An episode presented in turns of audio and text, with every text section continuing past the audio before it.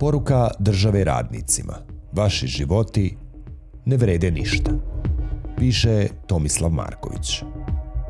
U noći između 17. i 18. januara 105 radnika fabrike Magna u Aleksincu zatražilo je lekarsku pomoć.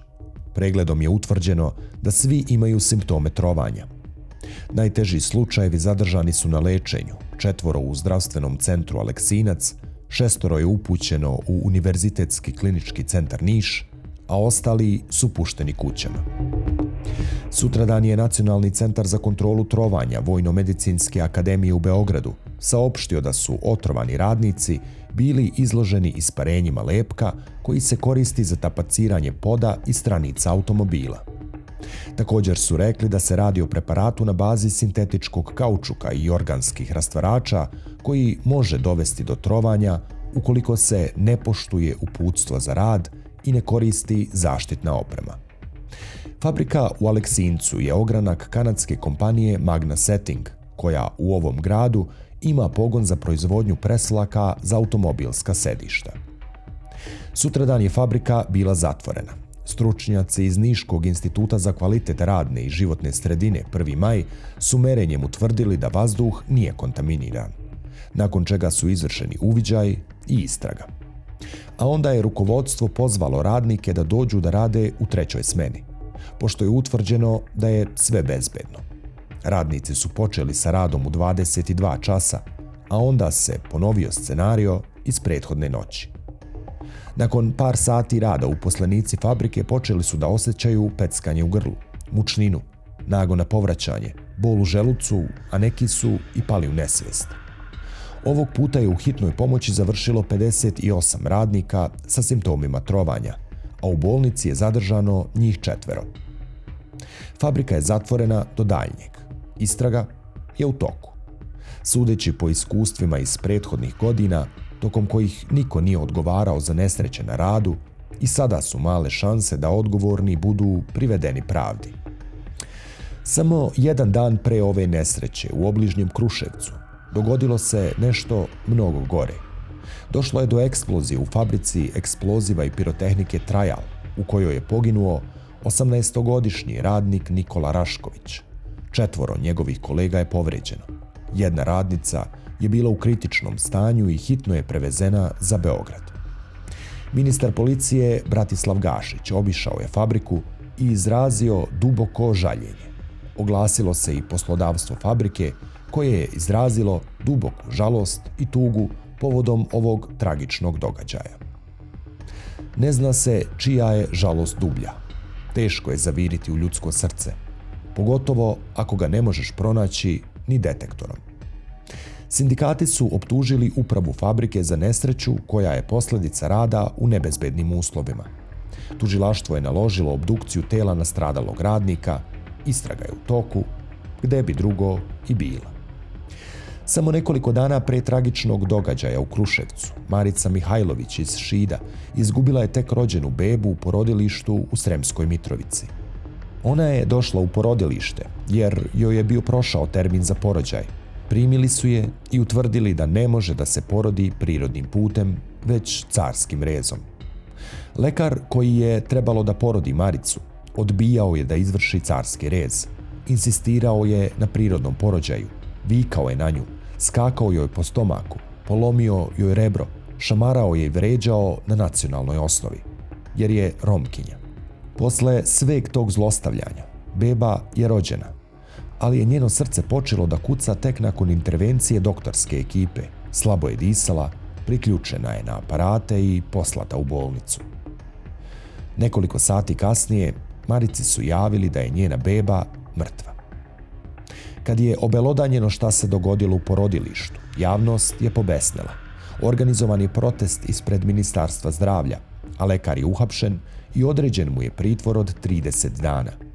U međuvremenu su počele da se javljaju i druge žene, žrtve akušerskog nasilja iz raznih krajeva Srbije, govoreći o svojim jezivim iskustvima. Vređanje, zlostavljanje, šamaranje, ušivanje bez anestezije, tretiranje žena kao neživih predmeta, a ne ljudskih bića, nisu tako neobičajene pojave u porodilištima. Sve ovo dogodilo se za samo nedelju dana. Osim nekoliko formalnih, hladnih, sporadičnih izjava, predstavnici vlasti nisu se oglašavali o ovim nesrećnim događajima. Ministar rada Nikola Selaković nije se uopšte ni oglašavao, nigde ga nema, kao da je u zemlju propao. Ništa čudno za ministra, on je uglavnom posvećen drugačijim, patriotskim delatnostima. U njegove omiljene aktivnosti spadaju polaganje venaca na spomenike kosovskim i ostalim junacima, obeležavanje jubileja velikih bitaka, deljenje boračkih spomenica učesnicima ratova 91. 99. godina u kojima Srbija nije učestvovala.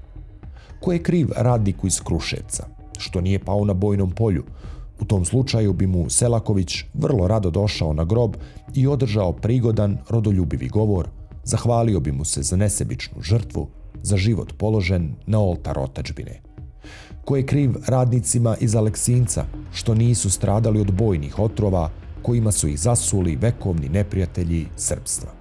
Tada bi i Selaković posetio u bolnici, čestitao im na junačkim ranama, obodrio ih da se brzo oporave i vrate na front.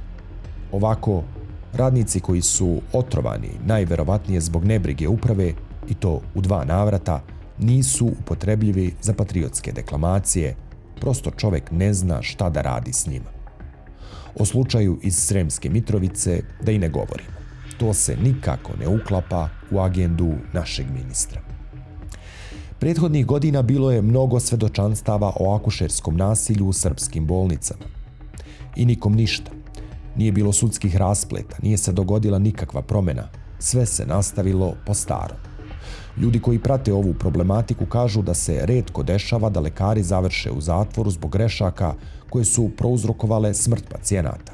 Ali čak i kad se to desi, lekarska komora im samo privremeno oduzme licencu.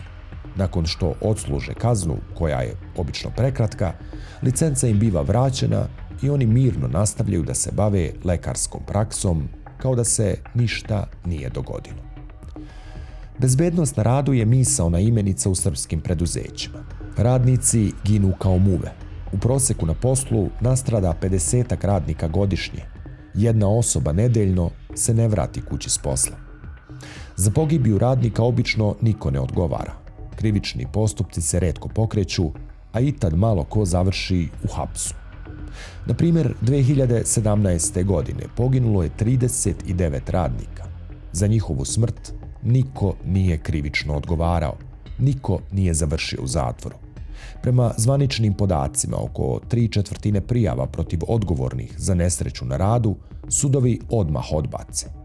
Poruka države radnicima je jasna. Vaši životi ne vrede ništa. Državni funkcioneri čak i ne kriju da ih nimalo nije briga za živote građana Srbije. Dovoljno je setiti se namenske industrije za proizvodnju eksploziva i baruta Milan Blagojević iz Lučana. Na čelu ovog preduzeća decenijama je bio Radoš Milovanović. Tokom njegovog direktorskog mandata poginuo je 21 radnik. Samo zahvaljujući tvrdoj upornosti Milovana Milivojevića, radnika fabrike, čiji je sin Milomir 2017. godine strada u eksploziji, direktoru se sudilo. Tokom suđenja porodica Milivojević je trpela najstrašnije šikaniranje od strane vlasti i direktora koji je, naravno, deo naprednjačke klike. Jednom prilikom Milovanović je organizovao radnike iz fabrike da dođu pred sudnicu tokom ročišta i da ga podrže. Mnogi od njih su vređali oca, majku i sestru poginulog radnika Milomira Milivojevića. Napadali su svog kolegu s kojim rade godinama zato što traži pravdu za svog mrtvog sina.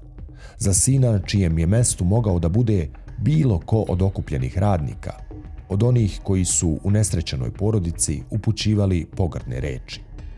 Bila je to jedna od najstrašnijih scena moralnog posrnuća i propasti srpskog društva. Direktor Milovanović se izvukao. Preminuo je pre kraja suđenja. Za uspešno vođenje fabrike i pogibiju dvadesetak radnika dobio je i posmrtne počasti. Jedna ulica u Lučanima sada nosi njegovo ime. Milovan Milivojević je godinama bezuspešno tražio pravdu za svog sina. Potucao se od nemila do nedraga. A kad je Aleksandar Vučić bio u njegovom kraju, iskoristio je priliku da mu se obrati. U razgovoru s predsjednikom zatražio je da se utvrdi ko je odgovoran za tragediju i zašto se nije vodilo računa o zaštiti i bezbednosti radnika. Vučić je tada bio malo zatečen, pa je doživeo jedan od redkih trenutaka iskrenosti i rekao šta zaista misli. Pa nije, oni ne rade na manekenskoj pisti, nego u fabrici baruta ili oružja, rekao je Vučić ocu koji je izgubio sina i koji traži da država radi svoj posao i kazni krivca. Dakle, predsjednik je poručio da je sasvim normalno poginuti na radnom mestu. Koga briga za prevenciju, poštovanje zakona, bezbednost na radu i slične trice i kućine. Život običnih građana Srbije, onih koji nisu deo oligarhije, onih koji nisu u talu s moćnicima, onih koji nemaju vezu, važna poznanstva, novac ili moć, vredi manje od petoparca. Što se tiče predsjednika Vučića, njegovih partijskih skakavaca i ostalih članova vladajuće oligarhije, radnici mogu mirno da se truju i ginu po fabrikama. Porodilje mogu da budu izložene nasilju, svi građani mogu da budu zlostavljani, gaženi i ponižavani. Za njih smo svi mi obični pioni, topovsko meso, potrošna roba, pljačkaški plen, nepresušni resurs za njihovo bogaćenje i zalog za uzimanje kredita. Tako reći, nužno zlo.